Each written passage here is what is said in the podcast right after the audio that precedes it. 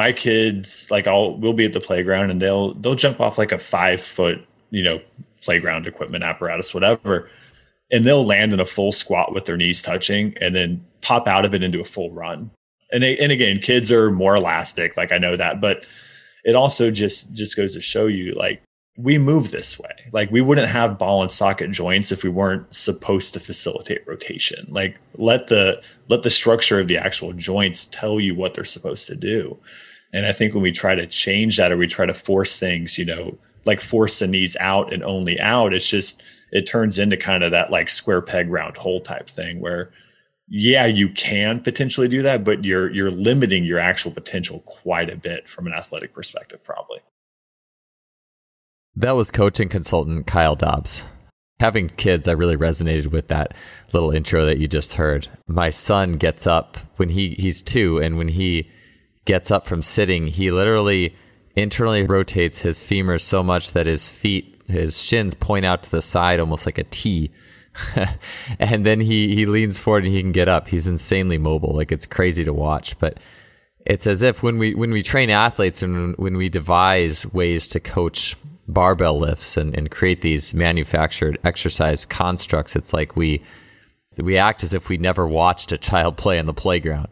And when we really look at human movement, I think it's really easy to see that there can really be a disconnect with things that we're we're coaching and doing in a gym setting and things that happen on the field of play elastically and with power. And so, uh, you know me, I, I, think that it's good to be strong, but we have to be smart about how we're using these these powerful tools that we have at our disposal. Kyle Dobbs is just an awesome guy to talk to. I learned so much this conversation. Uh, he, you may know him through his Instagram account and his uh, company Compound Performance he's continually breaking down uh, complex biomechanical concepts into easy to use movements in the gym setting that can really restore the way that we move and give us more power and elasticity. Compound Performance, Kyle's company, offers online training, facility consulting, and mentorship for personal trainers and coaches. Kyle himself has trained over 15,000 sessions and has uh, experienced substantial success in the coaching realm. And if you just spend a few minutes reading any of Kyle's posts, you know that he has so much uh, intelligence when it comes to all things movement biomechanics and just putting together a smart training program and, and really critically thinking about why we're doing what we're doing. And so for this show, I really wanted to get into, and we've we've gone over this topic before in various ways, but just really get into the nuts and bolts of squatting and how it plays into and impacts our ability to do things like internally rotate our femur and get to the inside edge of our foot and be able to push elastically off the ground. And certain things that are often done in the weight room that really interfere with that, what specific part of the squat interferes with that, and how we can load athletes just more intelligently. Kyle's also going to get into ways to in- restore internal rotation for those athletes who may have lost it and we're going to start out talking just a lot about his return to run training and breathing mechanics. So it's a great piggyback off the last show with Leo Ryan. This was a fun show. I learned so much, not just talking to Kyle, but there's a ton of show notes in this show. Uh, go to the website, justflysports.com. I, I wrote uh, like a mini book on all these things that I took from Kyle. And so if you work with athletes and weights in any context, this is absolutely a must listen. And uh, I think you guys are really going to enjoy this one. Let's get on the show with Kyle.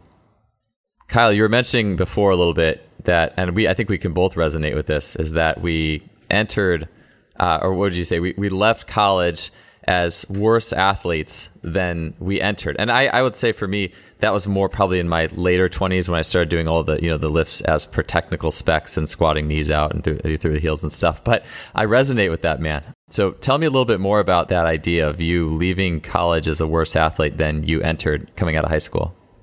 Yeah, I mean, I think a few different things happened. You know, I was a young athlete who just played sports all day. You know, I grew up in the Midwest and did a lot of manual labor and kind of got strong, you know, swinging, you know, axes and pickaxes and, you know, shoveling and doing, you know, hauling hay and doing things like that. And then just playing my sport and being probably more of a lighter weight elastic based athlete. Like I went into college as a like 6'4, 185 pound runner slash basketball player. And, graduated at 220 pounds with a you know a much better squat and deadlift but a lower vertical and as a slower athlete, you know, from the from that standpoint, and and with a lot more just wear and tear on my body. I had some injuries throughout that process too, and spent more time in a training room than I ever really did on a court or a track, which is unfortunate, but I think that's the story of a lot of strength coaches and a lot of people that get into this industry is, you know, they kind of fall in love through the rehab and strength training process and coming back from that. And as their athletic dreams kind of dissipate a little bit through that process, they kind of go into to more of the strength and conditioning side or rehab side. Did you go into college thinking you wanted to get into exercise and sport and all that, or, or was it, it was it the injuries that got you there? I was actually a pre med major. So I was um, a double major biology chemistry with a minor in physical science and figured out kind of between my sophomore and junior years that I didn't want to go like the full med school route, but I was really interested in just anatomy, physiology, and kind of the way the body works and, and just stayed with it, but never went farther And that. Kind of decided I wanted to be more on the, the physical preparation side of things later on through like my my junior and senior year as I was spending more time with the training staffs. And so there was definitely a transition there. Uh, but I don't have like an exercise science degree. Like that was all stuff that I learned post college. Got it. And so so you're a runner and, and one of the things I think this kind of blends with what I was originally asking is you've gotten into running and sprinting again after I think quite a hiatus. And this is just what we're going to talk about a lot today is you uh, just tying things into the gait cycle and how we actually move as humans. And and I'm curious because I like, like, I had said, like I in my mid 20s, I actually did do pretty well athletically in college just because the lifts I I was able to do just kind of I didn't no one coached me I just did them how my body wanted to move and uh, later you know doing everything technically knees out squatting through the heels I started to see a lot of changes in like stride length and, and those types of things it, for the worse and so I'm curious how how has running gone after all the time doing more of the the lifting type work, and and also in light of all the things that you've tied in regarding doing it functionally well and like a human being should move and operate. Yeah, it's. I mean, first off, it's been really fun. You know, I think that's that's probably the most important thing to me because that's it. Really, kind of takes me back to my background, and as I was doing it, I had to I had to get into it pretty slow, like with some graded exposure. And I definitely had to start working in a little bit, you know, different training. But, you know, COVID kind of gave me uh, the excuse to kind of get back into it. As I wasn't able to get into the gym quite as much, that was kind of one of the only ways that I could really express power. You know, I, I've got a couple kettlebells at home and, and a few just odd assortment of you know modalities that I could be using, and then obviously my body weight. But I wasn't really able to establish or, or exert force to the extent that I wanted to. And sprinting kind of gave me that. And it's definitely been a learning experience to kind of get back into it. You know, I'm somebody who, for the last five or six years, has done almost exclusively, you know, weight training. And I did quite a bit of rowing before that, just indoor rowing. So, like, capacity's never been much of an issue for me, but just from a biomechanics standpoint, like a lot of the stuff I've been doing has been, you know, bilateral and, you know, quote unquote sagittal uh, from that perspective. So getting back into unilateral movement, getting back into reciprocal movements and trying to find femur IR and, and things of that nature from a gait perspective has been a challenge, but it's been fun just kind of exploring those corners again and getting back used to it. And so far so good. I the probably the biggest issue with me has just been, you know, I'm almost 225 pounds. And you know, when I was running competitively, I was 185. So my feet uh, take probably take the biggest wear and tear right now. So that's really where I've had to kind of get back into it a little slower, just from just a pure weight and impact perspective, kind of build that back up a little bit. I'm sure when you were running back in the day, I'm sure there wasn't much you were thinking. Maybe a few cues your coaches gave you, right? Like so, 20 years or however much longer, you know, beyond that what are things that go through your mind now now that you know so much about you know biomechanics and anatomy what what goes through your mind with what you're trying to accomplish or what your body's doing as you're you're running and moving yeah i mean i i still i try not to think too much when i'm actually running i think more about respiration probably uh, because i just because my cardiovascular system's probably not where it should be right now i tend to to fall into like mouth breathing really early on in exertion and fatigue. So especially if I'm running like 400 repeats, it's pretty much mouth breathing after the first hundred. If I'm doing something longer, I can you know handle a nasal uh, breathing you know further from that perspective and kind of get a better respiration cycle. And you know for me, the biggest thing now is not falling into just like thoracic extension. You know, that's where I typically fault into, and I usually get a lot of compression from that perspective. And that's gonna, for me, kind of inhibit my actual respiration inhalation cycles, which means I'm not also going to be able to expel CO2 quite as efficiently as I might be able to on something highly aerobic. The other side of things is just looking at like foot impact and trying to make sure that I'm actually getting into pronation and, and getting into instep and pushing off big toe through kind of that late stance phase. So you know, as someone who has been doing a lot of bilateral, kind of more supinated based lifting, it's hard for me to get like inside edge without consciously thinking about it now. You know, so I I do drills right from a, a training perspective or from a coordination perspective to kind of drive that but we all know that you know a drill is one thing but when you're actually on a track running uh, it's going to be different and, and you need to be a little more reactive and a little more adaptive and, and try to get those things more on that kind of unconscious competence spectrum and not have to think about it. But right now i still i'm still conscious of it we'll put it that way yeah i definitely agree with the not overthinking part of it because it is it is fun to to notice. It's just, yeah. especially having gone through this long enough, you know. But when you really, it comes time to put it down. And I like the breathing being the highest order. That's probably the easiest thing just to keep mm-hmm. uh, on the the floor, so to speak. I so I do want to ask you about the the because a big topic or a, a big area we're going to get into is the external and everything in lifting and mm-hmm. bilateral lifting and and and how that fits with unilateral and alternating reciprocating human movement. But I, am curious. You said um, managing thoracic extension running. I just did a podcast on breathing with Leo Ryan, so I'm interested in. Uh, so, could you uh, go into a little detail on that thoracic extension? What, how it works with running, and what you're trying to accomplish there? Yeah. So, you know, when you're when you're going through respiration cycles, right? Your rib cage is going to move. It's going to compress and it's going to expand. And through inhalation and exhalation and that's going to lead to diaphragmic descension and ascension and you know pressure management on down to the pelvic floor through the axial skeleton. And what i get when i'm too extended is I've, i get a diaphragm that's basically eccentrically oriented and doesn't really have as much of an ability to ascend and descend. And i'm compressing my rib cage posteriorly through like those large lat muscles or trap muscles right? It's squeezing everything back to push my rib cage forward so I'm in more of this inhalation based pattern. But just like when we talk about ranges of motion in other joints, right? If you're in full hip extension, you can't really extend farther, right? Like you've maxed that out, but you also lose the ability to kind of flex because you're on that continuum. You're so far to one end, you're skewed. So if I'm in that full extension based pattern and I've got kind of like this anterior tip of my actual rib cage, I'm also not able to really take good inhales from that perspective. So I'm end up shortening up my respiration cycle. I'm not getting the full inhale and full exhale that I might need to fully get oxygen into my system and then expel CO2 out of my system because those things are going to work in tandem with one another. So you you talk about you know aerobic athletes if you're not getting oxygen into your system that means you're probably not getting oxygen dispersed into muscle tissue as well right? So that can affect lactate threshold. That can affect a lot of things down the chain, just from a from a muscular standpoint, from a performance standpoint. So for me, one of the big things that I'm looking for is keeping my shoulders loose and being able to move my scapulas on a rib cage mm. through protraction, retraction, and as I'm going through flexion and extension cycles upper body, and being able to kind of get a little bit more posterior expansion through that inhalation uh, of my rib cage to allow for like that kind of that neutral thoracic curve that we we should have, right? Rather than a, a big flat upper back that you see kind of in that extended pattern.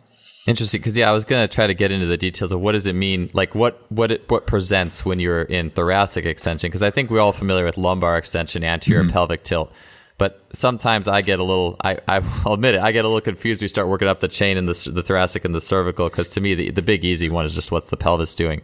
So what is yeah. that? What does that presentation look like? And I also say uh, my mind is just often in sprinting, where you like you look at your Usain Bolt, you have some anterior tilt, you have the shoulders over the hips, you have the the ribs are forward like a Darrian bar, mm-hmm. sternum forward, xiphoid forward for a sprinting posture.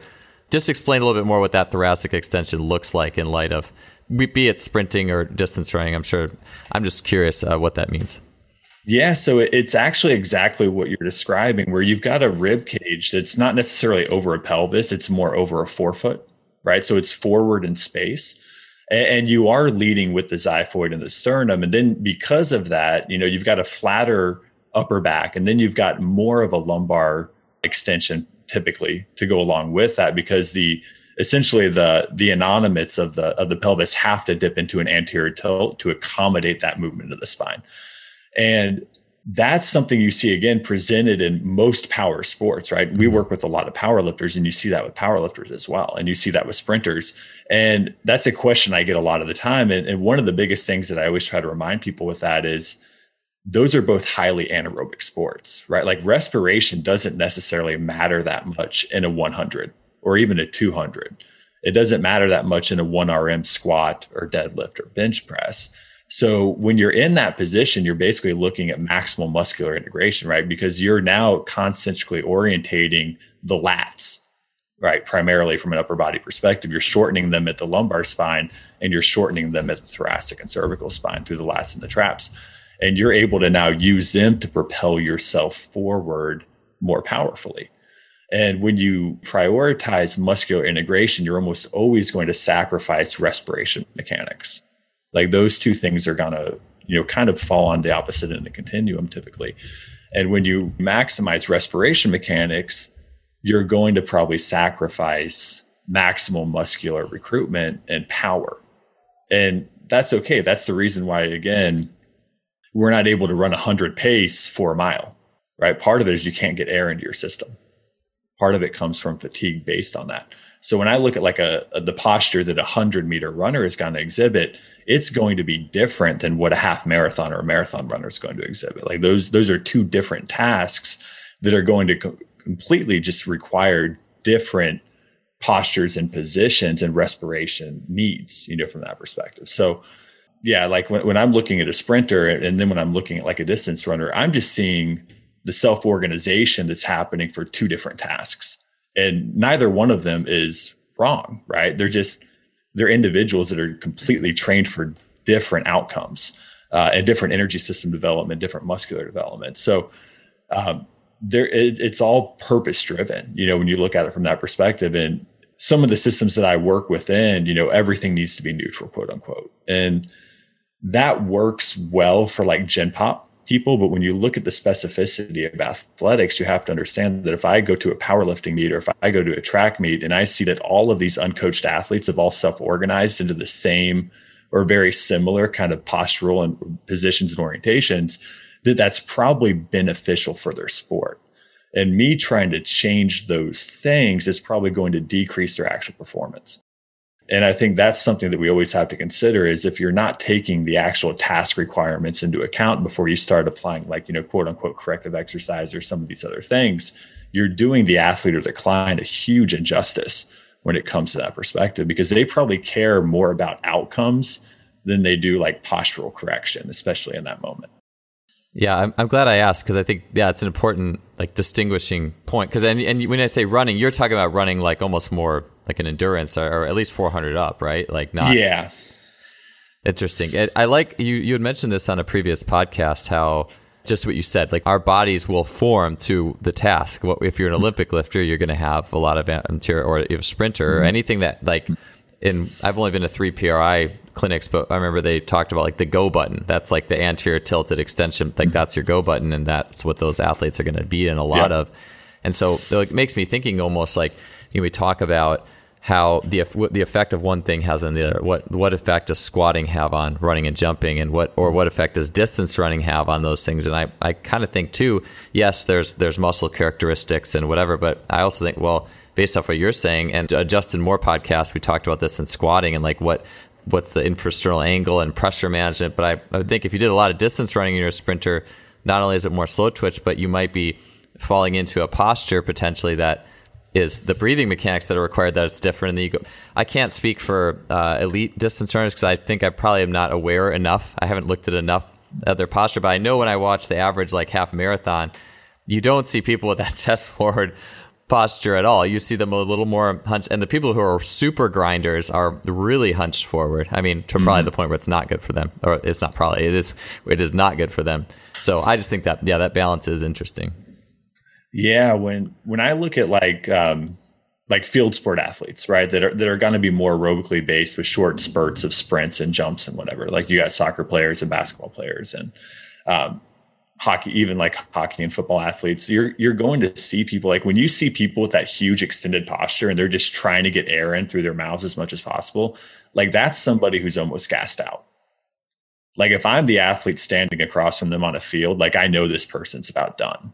Because that's that's basically the body's last ditch effort to get as much oxygen into the system as they possibly can. You know, so when I'm looking like for me, even if I'm running 400 repeats, like like I did that this morning, um, I'm still running those at probably like 80%. Right. Because I'm actually trying to run those at like what a mile pace would be. So I'm not trying to, you know, break 50 necessarily on my 400s that I'm running for repeats. I'm trying to keep them all within like a 110 because my goal is to run, you know, a, a 445 mile. Right. So I'm doing eight to 10 of those. And if I can maintain respiration mechanics and good inhalation and exhalation through that process, the longer that I can maintain aerobic capacity before I have to dip into anaerobic energy system usage, the better off I'm going to be in anything that's going to be aerobically driven. Like, I don't want to get anaerobic fast or I'm not going to do well at whatever I'm trying to do, you know, and if I've got somebody, you know, and it, I mean, this filters into autonomics as well. Like, I don't want to be highly sympathetic. Like, I don't need to take a bunch of stimulants before I go run repeats mm-hmm. and try to do something aerobic either, because I don't want an elevated heart rate. I don't want elevated blood pressure. I want those things to stay as low as possible for as long as possible and to be able to maximize my performance within those zones over time like I want to keep those things pretty steady, but increase outputs within them. And that that's kind of the goal of like that tempo training or or even some of the longer runs that I might do. If I'm just a sprinter, right, running at, you know, 70, 80% might not be that beneficial for me because I might not need to build up a ton of aerobic development if my goal is 100 meter runs, right? If I'm a power lifter, same thing. If I'm just trying to lift maximal load for one rep, you know, in three very specific positions, I can again induce a huge amount of specificity within my training protocols there. And I don't need a ton of variability and probably don't want a ton of movement variability because I want to create as much stability within the lift as I possibly can by creating essentially biomechanical constraints through positions and orientations of bones. So variability is not my friend and like aerobic fitness outside of recovery purposes probably is pretty useless for me in that from that perspective too. I wanted to take a quick break from the show to share with you a little bit about what our sponsor, simplyfaster.com, now has available in their store. You hear me mention in the outro of the show all the time about the Freelap timing system in the K-Box, which I have and use regularly. But today I wanted to share a little bit more about the bar speed monitoring units that SimplyFaster has, which is the GymAware and the new portable Flex unit. So let me start with the GymAware. I mention it regularly on the show. It's been referred to as the Cadillac of bar speed monitors. Carl Valle calls it a lab inside a lunchbox, as the readings you get out of the GymAware go well beyond typical concentric or just up the up phase of the lift velocities. Rather, you can measure the entire shape of the barbell lift in terms of eccentric velocity, range of motion, and total work done. Total work being awesome, by the way, especially like comparing a long armed bench presser or a 610 squatter versus a 5'11 point guard. So you're getting all these extra metrics that you're not getting on other units. It's perfect for teams wanting to manage the weight room, and the data synchronizes to software platforms such as CoachMe Plus, TeamBuildr, and Athlete Monitoring. So new to the store is the Flex, which is the ultra portable and lower price travel version of the coach's favorite GymAware. So just like the GymAware, the Flex measures the shape of each rep, range of motion, total work done, eccentric dynamics, so for this and the GymAware, this is the advantage that a force plate would have over just knowing how high you jumped. You're getting uh, many other metrics and information that go into this unit of work. Compared to similar portable bar speed monitors, this unit gets the entire rep rather than a fraction. So you have here two awesome tools. And if you're interested in upping your game in the velocity based training and bar speed world, I would definitely recommend heading to the store at simplyfaster.com and checking into these two units. All right, let's get back to the show. Yeah, it's it's it's interesting to think, uh, and I, I just love how this really piggybacks off the last podcast I did because breathing is not something that I really I think I've paid enough due to in the you know, 200 some episodes of this show. So it's I'm I'm glad you mentioned that. It gives me a lot of things again things to notice when I'm training, whether it's a if I'm just doing a recovery trail run versus a, a sprinting and just kind of noticing what your body wants to do and why it's breathing a certain way. I, I love that. And then obviously the team sport athlete, the intermittent is the meeting in the middle of so many qualities too and I think it is. I mean, I love get, training to get faster. It's a huge passion of mine, but I also love learning about what makes different athletes tick from a respiratory perspective. So you mentioned internal rotation of the femur and external rotation of the femur and squatting. I think this is a big topic that I, I really wanted to uh, approach with you today. And so, in how you've trained over the years, tell me a little bit, and how you, you train athletes and clients. Tell me a little bit about your evolution of, of the big lifts, the the squat, the deadlifts, hex deadlifts, anything that involves that, and how it fits with gait and running and and re- reciprocal human movement. Yeah, I mean, again, I think I always have to start with you know the, the questions I'm always going to ask whenever any athlete for any sport is in front of me is you know what what is their sport? What are the requirements of their sport? Like what physical qualities do they actually need? Are they running? Are they doing bilateral work? Uh, energy system development, whatever, you know, and and then I look at that person's actual individual abilities respective to those task requirements, right? And I look for the things they do really well, and and then I look for the things that might be limiting their performance. And if I've got somebody who has, you know, good elasticity and, and good work capacity, but they have a strength deficit, right? That's where i might need some some bilateral lifting just to give them a global stimulus and give them more you know hypertrophy or tissue development right? And the the ability to express power. If i've got somebody who is extremely strong bilaterally but they're short on coordination they're short on work capacity and they have trouble just you know running well then I need to probably get into more unilateral based work and start getting them balanced over one leg rather than over two. And because when we look at like what happens with a lot of our bilateral lifters, you've got a pelvis now sitting between two femurs rather than being over a femur. So the the actual rotational requirements of the femur and the the, the requirements for adduction change significantly when you've got two points of contact on the ground rather than one. And what you're looking at is you've got everything kind of going for, in, into like more of an external rotation and abduction scenario where knees are going out rather than knees are going forward. But when we run, we have we need forward translation of the knee, right? Like we need dorsiflexion, we need a forward shin angle, we need a knee that goes well over a toe, especially in late stance mechanics. Uh, you know, so those things, if I've got somebody who's squatting a ton, but they're not doing, but everything's kind of vertical shin and hips back and chest up, kind of the old school squatting method, I'm not really teaching anything that's going to carry over that much to gait from a coordination based pattern. I might be developing tissue and and again even maybe neuromuscular work. I might getting be getting hypertrophy out of that.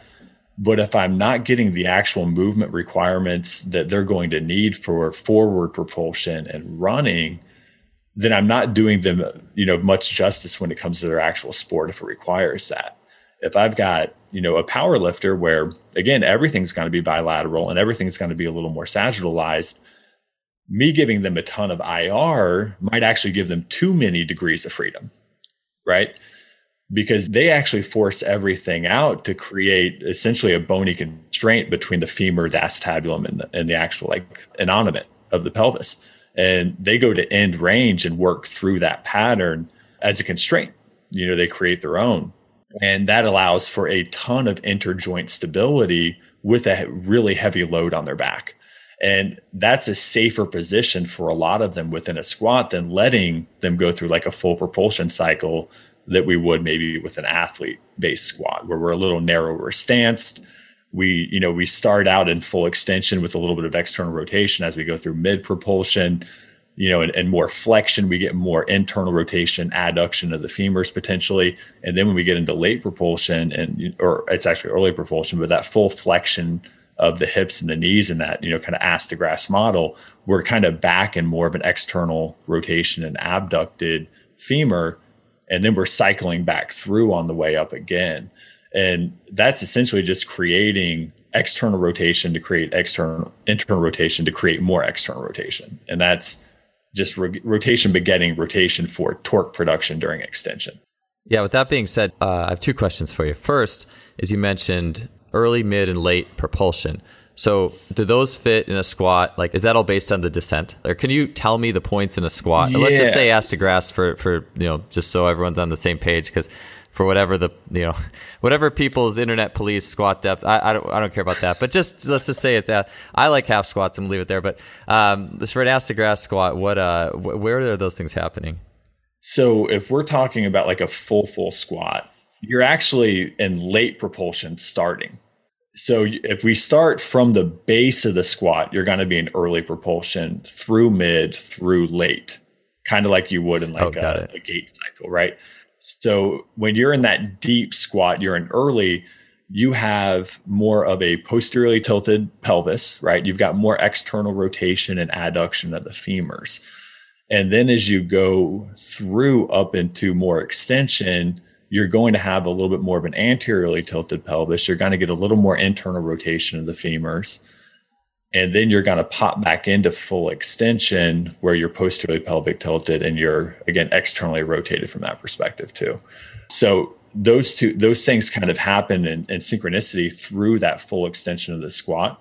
And you know this is something that i know you've talked you know with david and we talked about him a little bit before the before the we started recording too. But one of the biggest things that i try to work on with people is understanding that you know external rotation and internal rotation aren't necessarily a destination within dynamic movement. It's a means to get to certain points. And if you can't externally rotate, you can't internally rotate. And if you can't internally rotate, you can't externally rotate. These two things have to happen uh, reciprocally of one another and lead to one another throughout the motion of that squat. So yeah, you wouldn't you wouldn't coach a squat saying I want you to like internally actually rotate. It, would that be in the map at all, or is it that just a byproduct? You set them up the way you want. There's a certain goal in mind, and then like how does that how does that work then within the way that you're coaching those movements? Yeah, from a coaching perspective, you know, we're always just going to watch them squat first, right, and and see if they are faulting into or, or missing one of those components, you know, within a full squat, and and we see this a lot with like you know the quote unquote hingy squat where people never actually get into that early propulsion cycle and their hips go back rather than mm. down. So there's a horizontal translation of the pelvis rather than a vertical translation.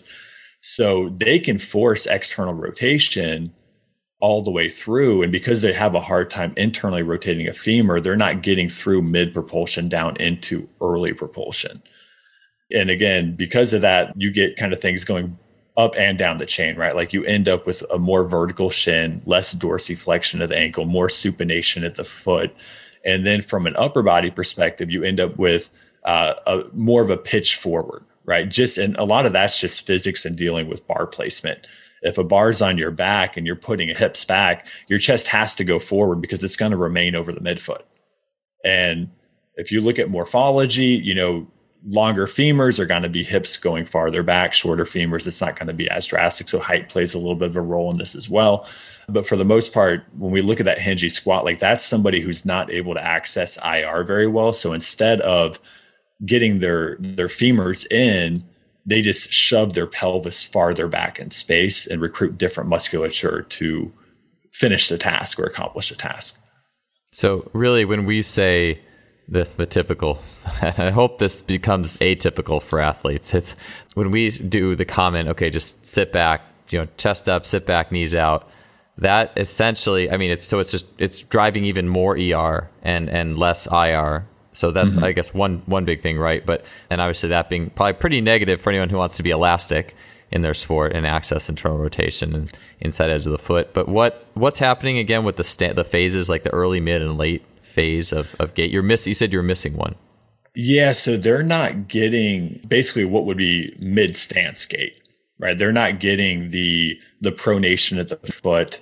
They're not getting internal rotation of a femur and a tibia, and they're not getting any kind of adduction that you would have. And again, the adduction isn't drastic. It's just literally having in gait, it's a pelvis that's shifting over a tibia, right? So you're so you're not lopsided, and when people can't do this, you see like exaggerated swing phases, right? You'll see people who can't get into their left side. So they have a big swing phase on their left side and they kind of stay on their right hip over that right foot the entire time. And their stance phase uh, on the left side is very short. It's almost like they're trying to get back to the right foot as quickly as they possibly can. If you think about runners or just people walking up and down the street. And when you look at that from a squat perspective, if somebody's in has trouble getting into early propulsion to that full depth and they go back and set it down, they're basically just circumventing the need to internally rotate by repositioning their pelvis. So instead of moving their femurs, they're just moving their pelvis back. And kind of again um, decreasing their need for any type of like posterior pelvic tilt during that range of motion. So they're never getting into early. They're basically just going from late to mid to late, but they're not internally rotating at mid. They're not going through that full cycle.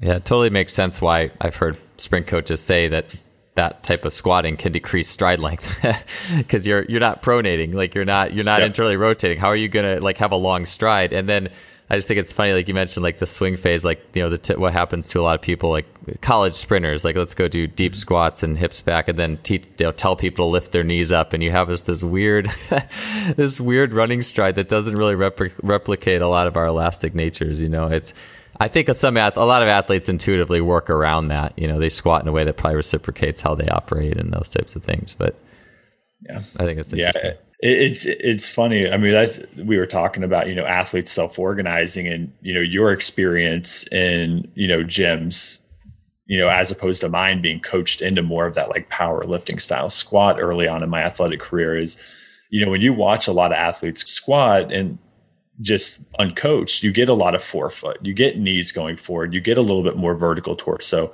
and are they as strong as a power lifter? No but that's not the goal for them, right? Like that's not what they're actually trying to do. They're trying to produce power. And and power and max load isn't always the same thing. You know, if I'm a if I'm a power lifter doing a 1 RM or if I'm in a meet and I've got, you know, a 4 second concentric uh, on my on my squat, like there's no velocity there. I'm just grinding out. There's no there's no elasticity going on. You know, so if you're looking at like an athlete, you're not going to be max loading. You're going to be focusing more on velocity and power production there. And that squat's going to probably look very different from a biomechanical perspective as well, especially if you're trying to match gait, if you're trying to get more of a shin angle, if you're trying to get knees over toes a little more, you will sacrifice overall strength for more power and velocity perspective.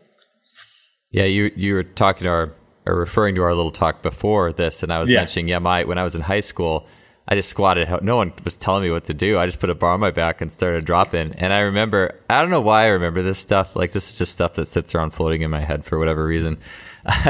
it was just a heavier squat day, and and I think we did like the Husker Power program, but I, I of course modified it because I didn't want to squat heavy twice a week and deadlift heavy twice a week.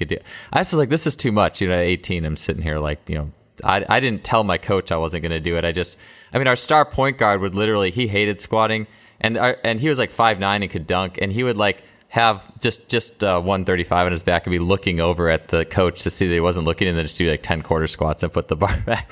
But I, I remember I was like a heavier day. I mean, the bar, it was only like 255 for five reps. I weighed like 170, 175. I was never a great squatter, but I remember my knees coming in like a ton, like probably almost touching each other to hit like those last few reps under ext- like for what my body considered extreme load for a lot of people it'd be yep. a toothpick but the funny thing is is that that whole fall because i had never really deep squatted a lot until that fall my I had uh, knee issues. Uh, and I know Jake Tuura has, has gone into a lot of like this type of idea, but like I uh, and I guarantee my knees were going over my toes too for that stuff. Like I didn't, I just dropped down and did whatever my body did. But my knee issues pretty much completely cleared up over the course of two to three months, and that was squatting with the knees like going okay. in, and and I there was no you know I felt like I was I was super elastic. I high jumped really well that year. I was really fast, long jumped well, and then college I no one again, no one was really coaching me. Just what felt good. I think I had heard more things of what you're supposed to, but what just mm-hmm. felt good was just loading up the forefoot still. And it wasn't until I got to my mid twenties that's like knees out through the heels, and then my stride, like my high jump approach, went from 70 feet to 66. I'm like, why is this happening? yeah. So anyway, sorry, it was a lot. I just I like that story, so I felt like I should tell it as a prelude. Well, and that's actually, I mean, that's something that we talk a lot about people with, you know, as far as like, you know, the, the quote unquote, you know, the valgus monster, you know, the, the V word that everybody mm-hmm. in the industry is absolutely terrified with. And, you know, the, the biggest thing that I see with, you know, the knees going in on a squat like that and, and, you know, when it's good and when it's, you know, quote unquote bad really has more to do with your ability to rotate, right? So if you're adducting a femur and internally rotating it and pronating at the foot, it's probably a perfectly safe position. But if you're adducting a femur, but you're not internally rotating it and you're not pronating at the foot and you're just collapsing your arch, that's a different story, right? Now we have adduction without rotation, and that might be putting more stress on a knee, right? That might be something that's more of a of a risky movement and when you look at like really good jumpers, like I mean, we I was watching um I forgot the athlete's name, but he had he literally did a 48 inch, you know, standing jump, right? And he went into internal rotation adduction on both, you know, the concentric and the deceleration on landing. You know, nobody's correcting that guy, you know, and but he's combining the adduction, flexion, and internal rotation as a means to get external rotation, adduction, and extension to produce power. And when we combine rotation with extension, we produce torque. And you know what what a lot of the coaches now are trying to do with like that, you know, or not now so much, but you know, five ten years ago with that kind of butt back vertical shin, no rotation is they're they're essentially turning rotational joints at the ball and socket into knees, right? Or into elbows, right? And just extensors and flexors and that completely just decreases the overall function of what a ball and socket joint is able to do. And it's always it's always baffled me that you know we can throw a baseball and combine internal rotation and external rotation all of these things and nobody says anything but for some reason a femur is never allowed to internally rotate. And if it does you need to correct it right away even if the person has no pain or no performance drop off yeah, we don't coach bench presses. That's it. I never, for some reason, I never thought about that, like ball and socket, hinge joint, like rotation. But it's like it's not like we coach bench presses. I mean, we don't want people like with a T, you know, a T shape, which is yeah. funny because that is ninety degrees, like I guess. But we don't like have everyone like jamming their elbows into their ribs and saying, "Don't deviate from this position" or something. You know what I'm saying? It's yeah.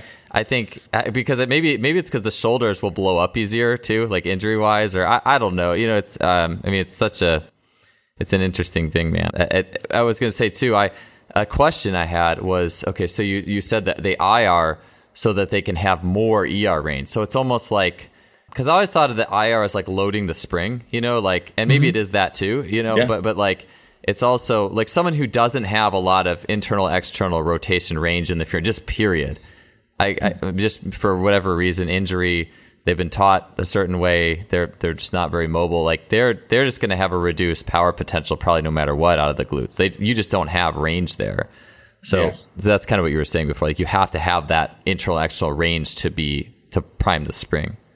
Yeah, I mean the really the only fundamental trait that you have to have that's necessary for external rotation is internal rotation. Like you have to come from somewhere because being in an externally rotated position doesn't mean you're actually facilitating the movement of external rotation right? And i think that's where a lot of people kind of get confused with those terms is you know they're they'll say oh like i'm in a fully abducted and i'm externally rotating. It's like no you're just externally rotated mm-hmm. right? Like you're in the state but you're not actually ERing through that range of motion at all because you can't IR enough to come from somewhere and when you're and that that's where I I think you know from the load and explode perspective, like I think that's dead on, right? Like you have to be able to flex to extend, you have to be able to adduct to abduct, and you have to be able to internally rotate to externally rotate.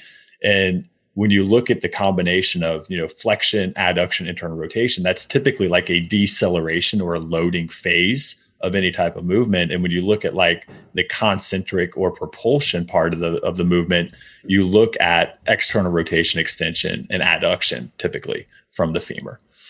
That reminds me a little bit, like you were saying, like you have to, like people who try to force it. It's like, look, I'm externally rotated. It's like, I'm making like pictures with my hands, even though no one can see this. But like my thumbs are out to the side, like a, like a, yeah. this is how I think, I guess.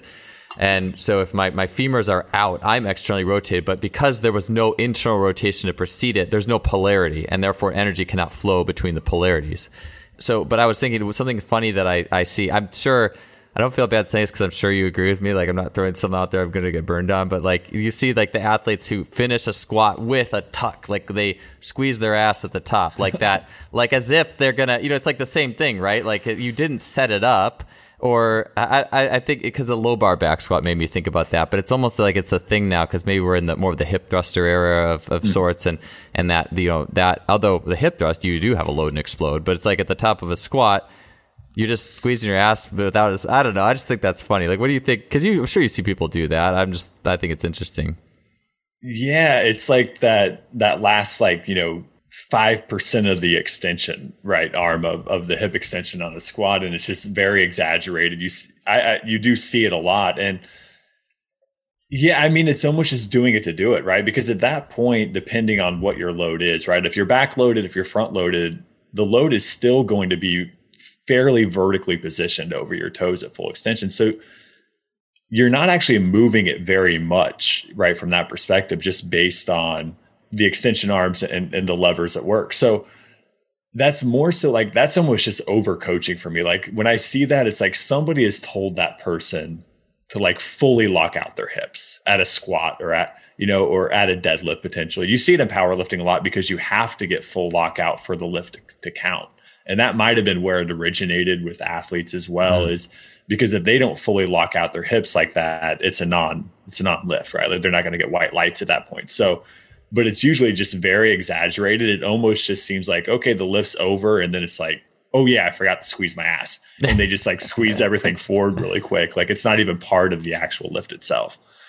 Yeah, it's like you said, like there's so little range of motion pre- a- available to like just like ERI or you have a certain amount of range. It's like anterior mm-hmm. posterior a certain amount of range. It's like by the time you're at the top, it'd be like doing an arm curl.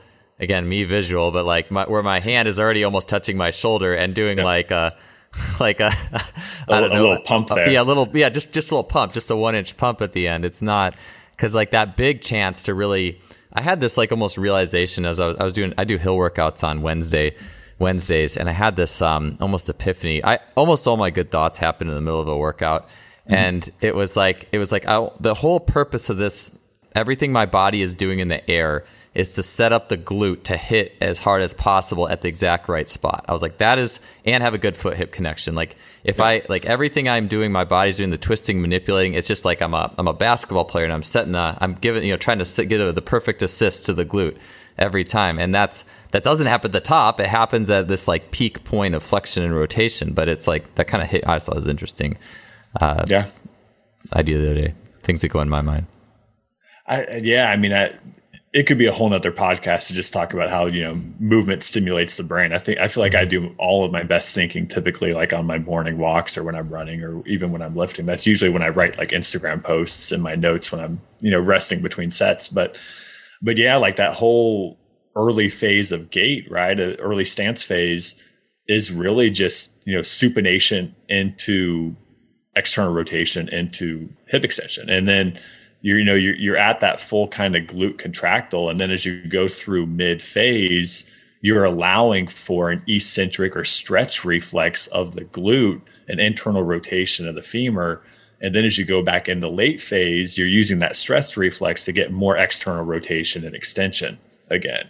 You know and that's that's the muscular component of kind of what's happening with the bones is it's not always um you know you have reciprocal mo- like muscles working but you also have stretch reflexes and eccentric and concentric orientations of muscles that are taking place through that through that process. And it's not like when you go through mid stance your glute stops working and like the hip flexor and quad takes over. It's like no it's actually eccentrically lengthening and creating a stretch so that it can contract again through late stance phase and push you off forward into like the next step you're listening to the Just Fly Performance Podcast, brought to you by SimpliFaster. Yeah, so that does bring me to something that I I've probably been wanting to ask you this like this whole talk, and that's uh, with the whole like ever since Pat Davidson wrote that knees in for the win, mm-hmm. and I think the the prime th- place you see that is Olympic lifters versus as you mentioned like the power lifter, and they're creating a different paradigm. So what and we would all probably classify at least in terms of being explosive for the most part. Although you, know, you get Fred Hatfield, you know, with his 48 inch jump off the thing. You know, it's there's always, but generally, I think we'd say Olympic lifters are more explosive for the most part. And what and you see their knees are often doing that little click in mm-hmm. off the bottom versus I don't know. What, so, anyways, what what's going on there in terms of uh, your thoughts on the differences between an Olympic lifter squat and a powerlifter squat in that translation? Yeah, I mean the the biggest thing that you have to consider is load placement, right? Like you've got a back-loaded athlete versus a front-loaded athlete. And when you're an Olympic lifter and you're front-loaded and you're handling that weight in that um, that clean or that rack position, that allows for a full squat and vertical translation of the actual pelvis because that load is now shifting your rib cage back over your heels rather than forward over your feet, right? So the the load becomes your new center of mass and your rib cage mm-hmm. wraps around that rather than being shoved in forward. So now you've got this essentially counterweight, right? Where you've got a heavy load sitting on your clavicle or wherever you're holding it, and you're able to get into full depth uh, squat. And when you're able to get a pelvis down vertically, you're able to get knees forward, right? Because your your femurs don't magically change length; they have to go somewhere. So if the femurs aren't going back or the hips aren't going back, the knees have to go forward. You have to be able to facilitate more dorsiflexion of the ankle, and that allows those athletes to then utilize the full propulsion arc from early to mid to late propulsion. So they go through that almost wave or cycle of rotation to create better extension. So when they're in that deep early propulsion, you'll see knees out. But as soon as they try to get up into extension, the knees usually yeah. dive in, right?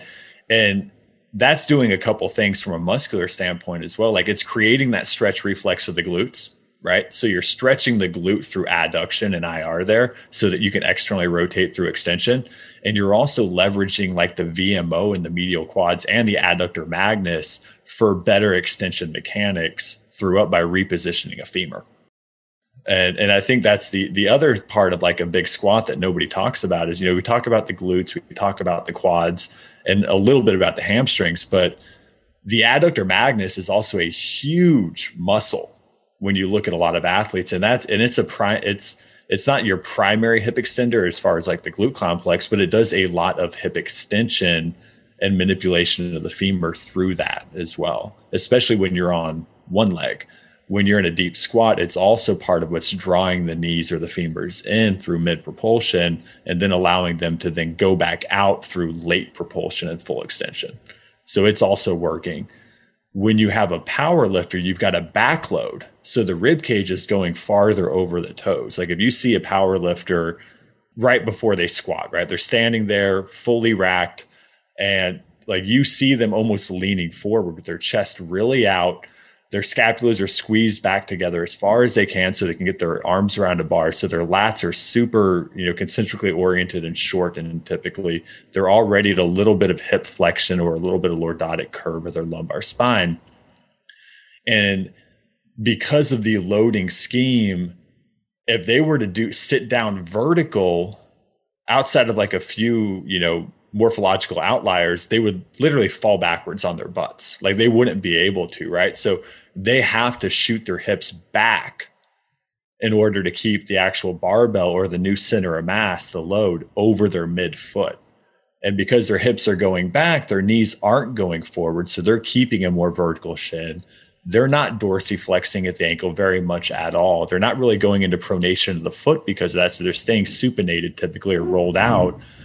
And they don't need to access uh, internal rotation of the femurs or adduction because they found a way around it. They can just force out and basically turn their their hips and knees into solely extensors and flexors at that point. Would you say that the vertical shit, like I think about the linchpins, like what's that linchpin at the mm-hmm. top that screwed everything else up? Would you say it's that the, the vertical shin in squatting that probably is the worst thing that cascades that screw up for athletic movement? Or would you say, what would you say is uh, the biggest it's, issue? It's, it's super interesting because when I look at reference points for athletes, I look at the axial skeleton, right? You know, because you have a center of mass and resp- that responds to gravity, right? So your rib cage is either falling forward or falling backwards typically whenever you're moving. It's it's never truly stacked uh, as much as we want it to be potentially. And then you have ground contact with the foot. You know, and, and then you have the relation of the rib cage to the foot. So if the rib cage is forward of the foot, you're you're going to uh, if, if you're depending on how much your knee is flexed, you're either going to be able to dorsiflex or you're not. So I almost look at the rib cage contributing more to like hmm. what the foot and the ankle are doing than almost anything else. Uh, and you can see, you know, when I'm in in mid stance, when I'm running, if I'm doing, you know, gait related activities, my feet are almost always in front of my rib cage, right? Uh, the only exception to that is toe push off, and that's when I'm actually plantar flexed. Mm-hmm. I'm not dorsiflexed, right? I'm in full extension and supination. So if my rib cage is over my foot standing, I'm not going to be able to dorsiflex and get a vertical shin because I'm going to fall forward. I have to be able to throw that other leg out in front of me. And if I'm walking, that's okay because walking requires less less dorsiflexion than running typically. But if I'm squatting and I'm bilateral, I have to shift everything backwards, and my rib cage is actually going to dictate what my shin and ankle are typically going to do because of my relation with space and gravity and how that center of mass is now reacting to gravity. And that's why even a front loaded squat is going to look and appear differently than a back loaded squat. If I try, like vice versa, if I try to do a hingy front loaded squat, I'm just going to dump the load. I can't hold it. Or I'm going to, like, if I'm in a safety bar squat scenario, I'm going to pitch all the way forward and I'm going to turn it into a good morning. Right. So, those relationships, the rib cage, the foot, the center of mass, the foot, like those things are definitely going to matter in both, but it's going to be a little bit different from a gait perspective to a squat perspective. Simply because I've got one leg going forward. So I kind of jumped in there because I was I was getting really excited about something from a, a you know gait and jumping and running perspective as I think about. I, I mean, the only time I mean, you always want the peak, whether it's acceleration or top end, that like the peak load of the the moment should happen when the feet are under the hips. Although they're going to strike in front, so you don't fall on your face. It's some, especially mm-hmm. at top end speed, you have to the foot has to come down in front a little bit. But I was just thinking about um, you know, just generally running and generally, especially jumping, because the feet have to come down even further in front of you to create the lever to go upwards. And so if I'm always squatting, because I've never thought about this with the relation of ribs and feet and squatting or anything in the weight room. And it's like if I am always doing stuff if I was always squatting where my rib cage goes in front of my foot, and then I'm trying to jump where my rib cage is like way behind mm-hmm. my plant foot, that could be a major screw up. Because I, I just I just think of all the ways because there's always more than one thing. You know, it's not just joint specificity for sure, but also the I mean that is joint specificity. It's where's the rib, yeah, ribs and everything. So I find that really interesting. And and I think that's where like the coordination uh, of movement comes in, you know. And I was actually thinking about this, you know, today while I was running. But you know, when you look at like a, a hingy back squat where you've got a a pelvis position behind a foot, like that's going to be a super eccentric orientation of like the hamstring and the glute. Whereas when you're in early phase gait, like early stance phase, and you're making that heel contact and you've got a pelvis way behind a foot, you're actually in more of a concentric orientation of the glute. And you're pulling through con- concentrically through your hamstring to get your pelvis back over the foot and forward of the foot. So we've got a similar biomechanical position, but we've got different orientations of the actual mm glute and hamstring, we're using them different ways because we're trying to establish vertical propulsion instead of forward propulsion. And we're using muscles differently from that standpoint because we're coming from a different place. Uh, when you're running or jumping, we talked about this a little bit. Like if I'm a basketball player and I'm sprinting down the, the court on a fast break, I'm not going to gather myself, sit back, and then try to dunk. Right. Like I'm not like that. That's not going to make sense in any way you know and if i'm running it's it's kind of the same way. Like i'm never moving backwards. Everything's always coming from backwards to forwards. But when i squat especially hingy i'm pushing my hips backwards to push them forward again. And, and when you look at how the coordination of that works from a, a gait or running perspective there's not really a good match like happening there just in muscular function eccentrically and, and concentrically so you were saying, I was thinking about, you were saying that like the eccentric and concentric orientation of things, because I think some people might, would, they would have a squat and they draw a line with the angles and say, look, this is the same. But what you're saying is a squat, which is vertically loaded, and a running, which is a horizontal outcome. That the it's actually a opposite orientation of the way like the glutes are loaded at that particular mm-hmm. point in time. In a squat, it would be eccentric, and in a the running at that point in time, it would be a concentric load. Yep, so it's opposite. Instead of sitting my hips back, I'm pulling my hips forward. It's going to be two di- two different muscle actions from a coordination perspective. Wow, that's interesting. Lots of stuff I haven't thought of. I love this. So this is going to make my my next uh, question a very interesting one. So how? Okay, in light of athletics, so uh, maybe I mean, let's just say it's like a football or basketball player, someone who's got to do a lot of things, move different ways. I'm sure mm-hmm. there's there's different, like you said, are they a bilateral, unilateral? Are they actually rotated? You know, all these presentations. But what are some um, just what are some general principles with with squat selection in working with an athlete whose goal is not squat weight; it's to be better at their sport? Yeah, um, I'm typically always probably going to front load those athletes so I can be a little bit more vertical. And again, I when I say you know vertical, it's a continuum. Like I don't need them to be perfectly vertical, but I also don't want their their chest to be touching their thighs right at the, at the, at the bottom of a squat. So they're going to be more like that 45 to 60 degree angle or whatever that looks like and and that allows me to now again get the knees forward because I want a more vertical torso angle so I can get a more uh, so I can get more forward translation of the actual knees and more dorsiflexion and more mm-hmm. and a more uh, angled shin. That's the main reason why I want vertical pelvis. Uh, you know, for for an athlete because that's going to be closer to what running looks like. And I'm not going to replicate running with the squat. I know that. You know, we can talk about anonymous moving reciprocally versus together. Like there's a whole there's a whole range of things there, but if I can at least get a more a, a more similar joint action happening at the pelvis, the knee, and the foot, in my mind, that makes for better coordination for what they're actually going to be doing when they're running and jumping. Because it's the same thing jumping. When you watch athletes jump dynamically, their knees go forward, their hips don't go back typically. Right? When when they're in actual sport, especially elastic athletes. Uh, you typically see knees going forward, they're on the balls of their feet, and they're driving that extension rather than their hips actually driving forward because or their hips driving backwards because that's an eccentric action. That's typically deceleration or, or slowing down, right? Stopping a sprint or stopping a jump rather than actually like concentrically orientating for those things. You know so that's that's what i'm going to look at like unilaterally i'm going to be looking at a lot of the same things. I you know i might do things depending on where the, where they have trouble like floating the heel or elevating the heel or potentially even if they have a hard time in like early stance elevating a forefoot. Uh, you know for some people during like a hinge movement just to again get be able to control a longer hamstring if they have a hard time controlling like a stretched hamstring or an eccentrically orientated hamstring moving into concentric orientation from early to mid phase.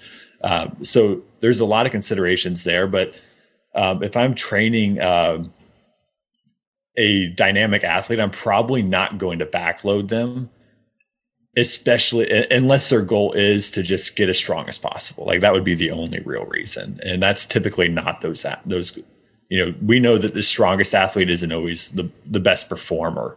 Uh, you know, the we we've all seen the weight room heroes on on various teams, and they're typically not the best players on the team either. What, something you were talking about way back at the beginning that I want actually. I, I'm glad I saved the comment because I, I was I was to get back to this one. Is you mentioned and with in squatting bilaterally, your your pelvis stays in the middle. It can't. I mean, you could, I guess, you know, in an asymmetrical weird squat, you could put it over one or the other if you yeah. like loaded all the weight on one side, or I don't know. But anyway, so you're talking about in, in unilateral stuff, uh, exercises. I think that the common thing that we do is we treat it just like a squat. It's like oh, rear foot elevated split squat, and now and everything is still. If you watch the pelvic or the you know the pubic bone line, it would still be mm-hmm. kind of right down, up down the middle. So when you do unilateral movement to help reciprocate gait a little better, are you you're trying to get them like zipper over the toe? Are you trying to get them to push to that side?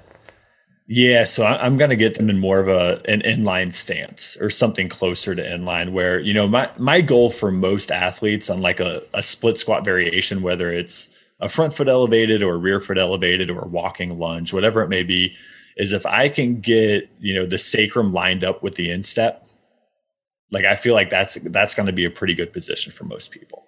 like if I can get that kind of big toe or the sacrum itself line, or the instep lined up with the sacrum and then have the you know the actual like sternum over the sacrum as well if I can get those things lined up that that's going to allow the actual you know femur to internally rotate during uh, flexion and get forward over the toe and I'm probably going to be looking at a knee that's also kind of positioned over the big toe during the flexion phase of that and then when they extend they're extending out of it.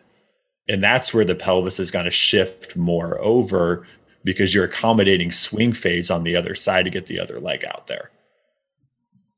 Cool. That so that so for people that makes a lot of sense because I just think yeah we get so stuck in the everything just straight up and down and and it's and so even for like walking lunges you would do that too so walk so mm-hmm. you're walking you're just going to put that sacrum over the instep sacrum over the yep. That's awesome. So that leads me to probably probably my last question for this show, but that but because I'm sure it's very similar, but restoring internal rotation. So someone who just doesn't have a lot of internal rotation range. Like we were talking about the squatting and I was talking about, oh yeah, when I was in high school, I put my knees in and it was great and it helped my knees, but like you said, some people just can't if they do the same thing I did or they tried to manufacture it, they're going to probably pop their knee. It's not going to be good. So what um what what are some things that you do if someone presents and they just don't have a lot of internal rotation? What are some reasons for that? Like like bonies, movement wise, etc., pronation, and then what are some some key things that you're going to utilize to restore it? Yeah, I mean there there can be a lot of reasons, and then probably a lot of combinations of reasons just relating to strength, coordination, uh, just past training experience. Like there can be a lot of things that are happening there potentially. Um, but from like restoring it, I'm probably just going to look at positional constraints. Like one of the things that I typically will do with people to find, you know, quote unquote, to kind of find adductors and, and find medial hamstrings and kind of get that relationship going for the for the actual femur on the pelvis is just putting them in that inline lunge position. Right. If, if you're put in that position, your adductor will fire right away or you will fall over. You know, so I, I don't even really coach it I, I just put them in an inline lunge. And I I actually use like the, you know, you mentioned Jake earlier, like the isometric split squats. That's how I line people up. And they'll typically find that adductor, a, you know, five to 10 seconds into holding that actual lunge. And it, you know, if I put somebody in the right position, the right muscles will typically integrate themselves. And I don't have to cue, okay, try to move your knee over or try to rotate a femur, adduct a femur if you're in line, you have to be in those positions. So I just put them in that position and tell them not to fall over. And the right muscles generally just kick in, you know, for that position to stabilize the body in space. And I don't have to do much cueing. I can just ask them what they were feeling afterwards. Cool. Yeah, I, I like that. Isometrics, I suppose, are a really good place to start for people who just yeah you know, if I don't have a lot of IR and I'm trying to, you know, squat or do anything with a big range, it's probably your body's probably going to throw a lot of neural roadblocks in pretty quick. Like that makes sense with the isometric. Yeah, we'll we'll do the the yielding first, then we'll go into overcoming, then we'll get into like statodynamics, and then once they kind of get through those three cycles, they're ready to just go, you know, train loaded at that point. Yeah. So, so I can say the secret exercise when I market this. Not just saying, just kidding. Uh, but this, if there was a secret exercise, it would be an isometric, uh, like split squat lunge variation where you are putting just the sacrum over the instep and trying to have them draw connections from there. It's a really easy way to find that that movement quality or that that femur quality. I love it. I'll, I'll, totally keep that in mind. That's awesome. I'm, I'm glad. Uh, I'm glad I asked you that question here because I'll keep that with me for sure. Because I run into a lot of athletes who have those oh. those things going on, and it's easy for me. I think we always tend to, at least I do. You know, I weigh how I felt in the workout doing it with how, of course, the athlete's going to be this way. But mm-hmm. I can. I mean, I could do a squat and touch my knees together in front, and no problem. so yeah. not everyone's like me which is fun. My son is too, and he gets up like like he's sitting on the ground and he's like fully internally rotated, and his like feet are outside, and he gets up like that. Like I'm like, you're oh, crazy. Oh, yeah. my my kids like I'll we'll be at the playground and they'll they'll jump off like a five foot you know playground equipment apparatus whatever and they'll land in a full squat with their knees touching and then pop out of it into a full run you know and i'm just and, they, and again kids are more elastic like i know that but it also just just goes to show you like we move this way. Like we wouldn't have ball and socket joints if we weren't supposed to facilitate rotation. Like let the let the structure of the actual joints tell you what they're supposed to do. And I think when we try to change that or we try to force things, you know, like force the knees out and only out, it's just it turns into kind of that like square peg round hole type thing where yeah, you can potentially do that, but you're you're limiting your actual potential quite a bit from an athletic perspective, probably. Yeah, hundred percent, man. I love it. Uh, well, that's awesome, Kyle. Thank you so much. I think I should. I probably only got through half the questions, but in my mind, I'm like, well, we'll save them for. I'm sure I can do a second show somewhere down the line, so I'll save. I'll save a bunch of them. But thank you so much, man. I learned a ton and really appreciate your time. Yeah, thanks so much for having me. It's been fun.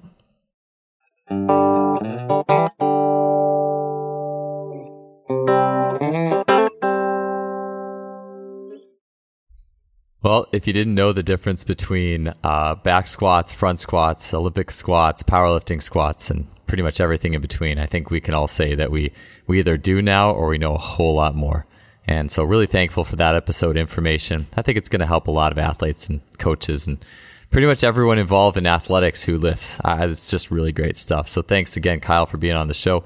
If you enjoyed it, you can leave us a rating or review on iTunes, Stitcher, whatever you're listening to. That would really help us out in spreading the word of this show. Wanted to give one last shout out as well to our sponsor, simplifaster.com. They've been a long-time sponsor of this show.